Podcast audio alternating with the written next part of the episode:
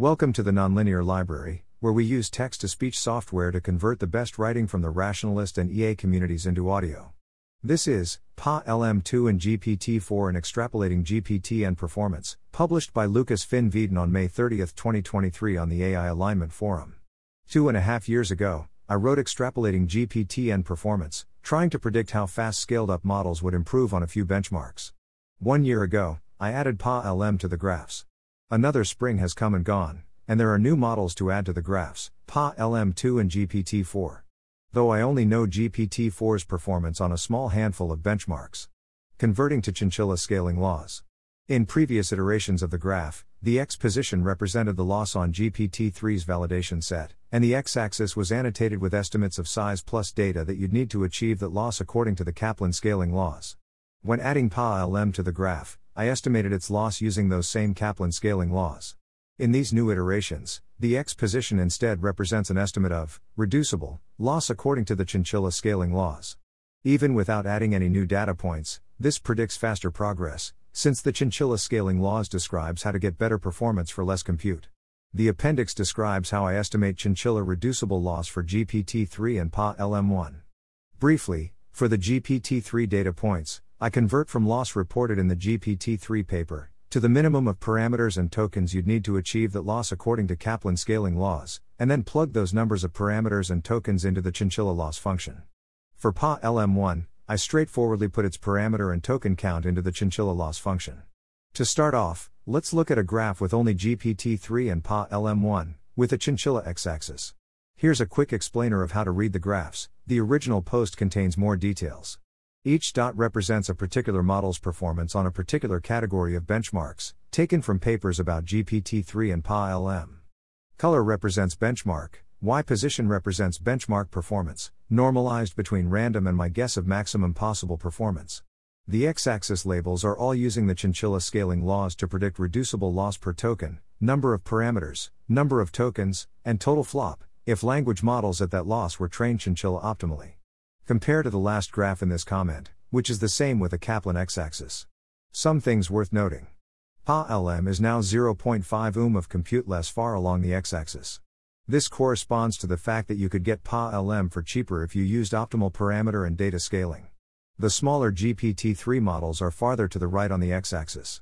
I think this is mainly because the x-axis in my previous post had a different interpretation. The overall effect is that the data points get compressed together, and the slope becomes steeper. Previously, the black average sigmoid reached 90% at 1e28 flop. Now it looks like it reaches 90% at 5e26 flop. Let's move on to PaLM2. If you want to guess whether PaLM2 and GPT-4 will underperform or outperform extrapolations, now might be a good time to think about that. PaLM2. If this CNBC leak is to be trusted, PaLM2 uses 340B parameters and is trained on 3.6T tokens. That's more parameters and less tokens than is recommended by the Chinchilla training laws. Possible explanations include: the model isn't dense. Perhaps it implements some type of mixture of expert situation that means that its effective parameter count is smaller. It's trained Chinchilla optimally for multiple epochs on a 3.6T token dataset. The leak is wrong. If we assume that the leak isn't too wrong, I think that fairly safe bounds for PaLM2's Chinchilla equivalent compute is. It's as good as a dense Chinchilla optimal model trained on just 3.6T tokens, i.e. one with 3.6T/20 equals 180B parameters. This would make it 6180E93.6E12 equals 3.9E24 flop. It's as good as a dense Chinchilla optimal model with 340B parameters, i.e. one that was trained with 20340B equals 6.8T tokens. 6340E96.8E12 equals 1.4E25 flop. So I'll talk about both of those. The PaLM2 technical report reports one-shot performance instead of few-shot performance, which my previous posts focused on, and which is depicted in the above graph. So the following graphs will display one-shot performance from both GPT-3 and PaLM. Performance will be generally lower. First, how well does PaLM2 match up against what you would have predicted from looking at GPT-3 and PaLM1? In the following graph, the dots are GPT-3 and PaLM1 data points. The lines are only fit to the dots. The first line of crosses is the smaller estimate for PaLM2, 3.9E24 flop. The second line of crosses is the larger estimate for PaLM2, 1.4E25 flop. As it so happens, my reflections from last year, when adding PaLM to just the GPT-3 points, apply equally well for PaLM-2. SuperGLUE is above trend. ANLI sees impressive gains, though nothing too surprising given sigmoidal scaling. Common sense reasoning plus reading tasks are right on trend. Close and completion, Winograd, and Q and A are below trend. The average is amusingly right on trend, though I wouldn't put a lot of weight on that, given that the weighting of the different benchmarks is totally arbitrary. The current setup gives equal weight to everything, despite for example SuperGLUE being a much more robust benchmark than Winograd. Maybe this is because the lines are still dominated by all the GPT-3 data points, despite also being fit to PaLM-1, and because PaLM-2 is pretty similar to PaLM. This graph doesn't really help us tell whether PaLM-2 was trained with 3.9E24 flop equivalent or 1.4E25 flop equivalent. The average trend is slightly below the former and slightly above the latter. So for fitting sigmoids to the PaLM2 data points, along with the other data points, for future extrapolations, I'll split the difference and pretend that their 340B parameters trained on 3.6T tokens was equally good as a Chinchilla optimal training run with the same compute budget, 6340E93.6E12 equals 7.3E24 flop. GPT-4. For GPT-4's X position, I'll use Epic's estimate of 2E25 flop, and assume that GPT-4 is equally good as a Chinchilla optimal model trained with that much compute would be. Unfortunately, the GPT-4 technical report only reports performance on 4 out of the greater than 20 benchmarks that I've been using previously. So the following graph will have fewer lines, and each line will only represent a single benchmark, and therefore be noisier. As above, I fit the lines to GPT-3 as well as PaLM-1, and the crosses represent GPT-4. PaLM-2 is no longer included in the graph, since they don't report few shot performance on all of these benchmarks, which is what we're looking at now. GPT-4 outperforms expectations on ARC, AI2 Reasoning Challenge, Challenge Set, which is grade school multiple choice science questions. GPT-4 underperforms expectations on Winograd, common sense reasoning around pronoun resolution, and Drop, reading comprehension and arithmetic. GPT-4 performs as expected on Hella Swag, common sense reasoning around everyday events. Its average performance is right on trend. I think I would have expected GPT-4 to be better than 2E25 to flop equivalent, given algorithmic improvements and fine-tuning. So maybe a small amount under trend, compared to this very noisy extrapolation of 4 almost saturated benchmarks. Here's a graph where the sigmoids are also fit to the GPT-4 data points. Appendix, how I convert to Chinchilla loss.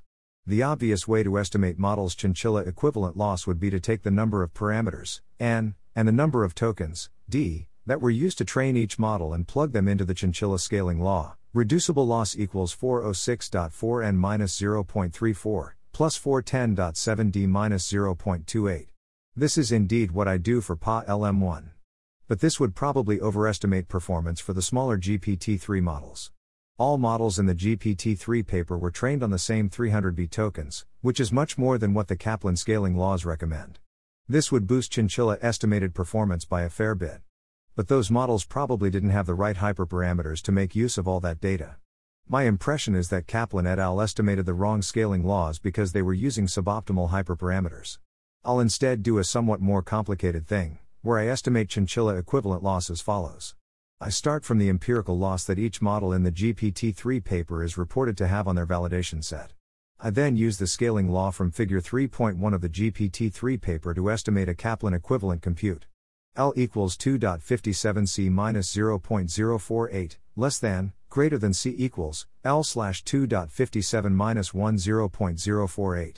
I then use the scaling laws from equation B.9 and appendix B of the Kaplan scaling law paper to compute Kaplan optimal number of tokens and parameters to use if you're training a model with that much compute. There are multiple different scaling laws you could get from that paper, which says different things. I choose B.9 because it has the closest match to the parameters and tokens that the largest version of GPT-3 actually has. It says that a model with GPT-3's compute should have had 164B parameters and 319B tokens rather than 175B and 300B.